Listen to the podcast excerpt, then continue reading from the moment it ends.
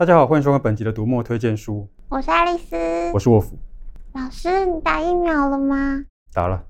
好好哦，我们二十岁是代想赶快打疫苗啊。话说，为什么之前有好多人不想去打，或是排斥某个牌子的疫苗啊？呃，这个要分几个部分来说。首先，有些人的确相信疫苗是个有问题的东西。这些人害怕疫苗的原理，就算历史跟科学已经证明它的效果，这些人还是认为说把弱化的病毒打进自己的身体里面不太对劲。另外，有些人则是相信了假资讯，认为打疫苗会产生不可预料的恐怖副作用。也就是说，施打疫苗这件事情不只跟病毒的传染有关，也跟资讯的传播有关。我前阵子读的传染力法则就同时讨论到这两种传播。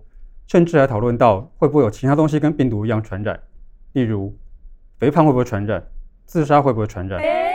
如果肥胖会传染，那不是太可怕了吗？我听说过有些名人如果自杀，可能会引发模仿潮或是粉丝的自杀潮。但是病毒传播跟资讯传播的原理应该不太一样吧？以传播的机制跟途径来说，这几种传播的确都不一样。但是这本书的作者是个数学家。所以他对各种传播都做了模型，从模型来看就可以看得出各种传播的异同，还可以找出影响各种传染力的关键。所以就连肥胖这种看起来跟个人体质或者生活习惯比较有关的状态，都可能存在人际之间的相互影响。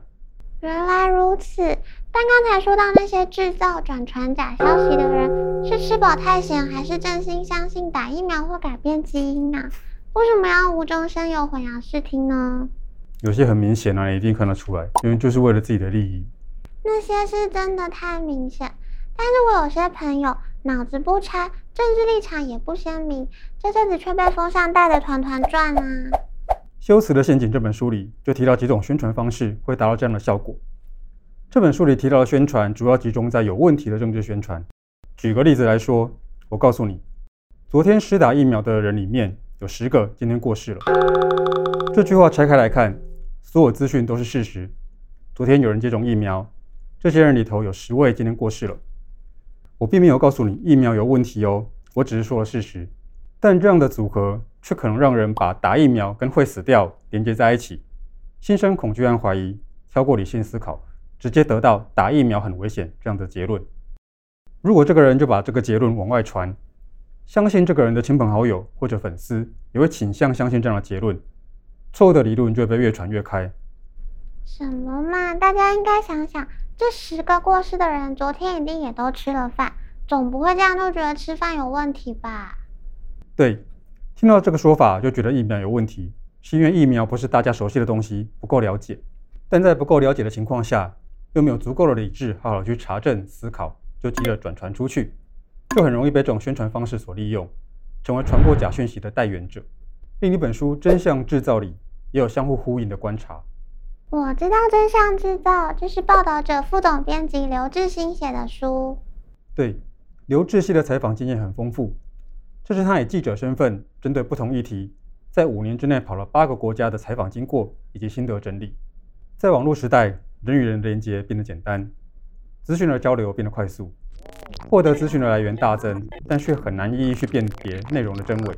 当网络资讯的背后涉及庞大的利益，就让很多组织有诱因去操作资讯、扭曲真相。刘志熙指出，在线上空间的发言要获得目光，就要毒性够强，政治不正确也没关系，能让人心私密的感受产生反应就行。所以这几年我们发现，有些国家的势力可以介入另外一个国家的选举，或者有些西方国家的青年一辈子没去过中东，但在网络上就被 ISIS 说服去当自杀攻击的圣战士。这个真的很可怕。为什么在网络上随便听听就跑出国去加入组织啊？某些组织可以借由一个人的数位足迹去推测出他的喜好，或者利用特定的内容去吸引对某些事物有偏好的网络使用者。再加上社群媒体跟搜寻引擎的 filter bubble 会让某些看法变得更偏激，这种情况就可能会产生。你想想，一个出生在西方白人社会的中东裔青年，已经是移民第二代，非常融入西方文化。但是他还是可以很明显的感受到周遭对自己的歧视，或者是很受不了社群媒体天天把穆斯林都视为恐怖分子的这种偏见。这时候有人告诉他，加入圣战十天天都过得很享受，开超跑抱美女，青年当然就心动了。啊！但是加入组织就要进行恐怖活动哎。宣传当然也会提到恐怖活动，不过比例很少，享乐的部分占百分之九十五，其他才是恐怖活动。而且恐怖活动除了被冠上伟大的意义之外，还被描述得很刺激，同时也会强调说这么做可以报复那些歧视人的白人，所以对这个青年来说没有不去的道理。其实当美国的政客把谎言说成是另类事实的时候，就表示这个问题其实已经很严重了。这个词一方面用一个新的说法去取代原来的说法，另一方面让大家绕开理性讨论，变成各说各话。因为另类事实根本就完全不是事实，但因为用了这样的名词，所以听起来好像只是不完全符合事实。在《另类事实》这本书里，作者就提到，在这样的时代，我们可能会因为极端的情绪或者无法马上说明的无力感，干脆就放弃讨论。但这样就会助长这些虚假言论的传播。如何辨识？如何破解？如何帮助更多人思考？是这本书的重点。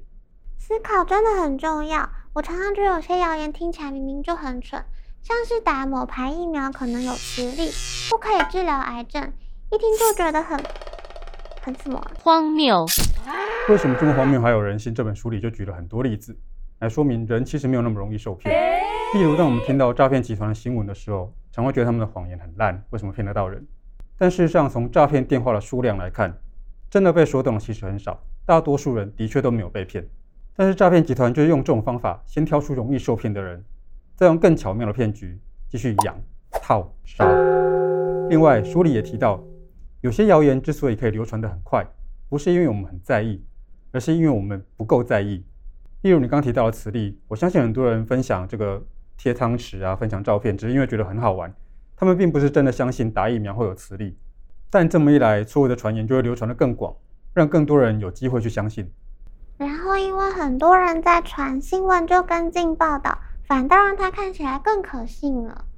没错，新闻媒体有另外一层意义，因为观众会预设他们的讯息是求证过的，可信度比较高。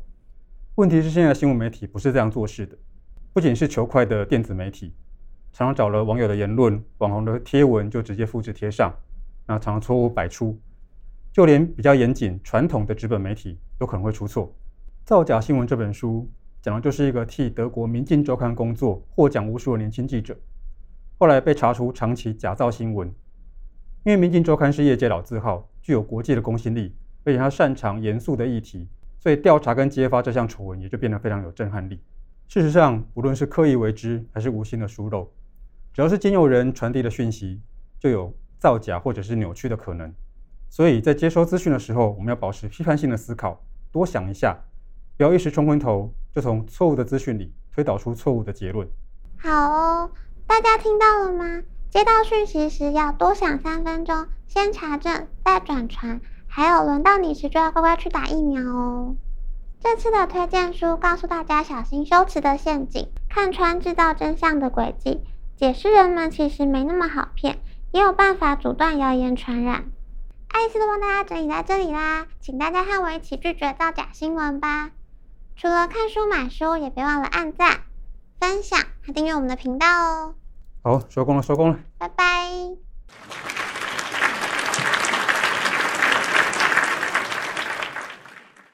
其实我已经不是第一次听到关于疫苗的谣言。真的吗？上次是什么时候？一九九八年，《骗你五千年》里也写了这件事。根本是上古时代。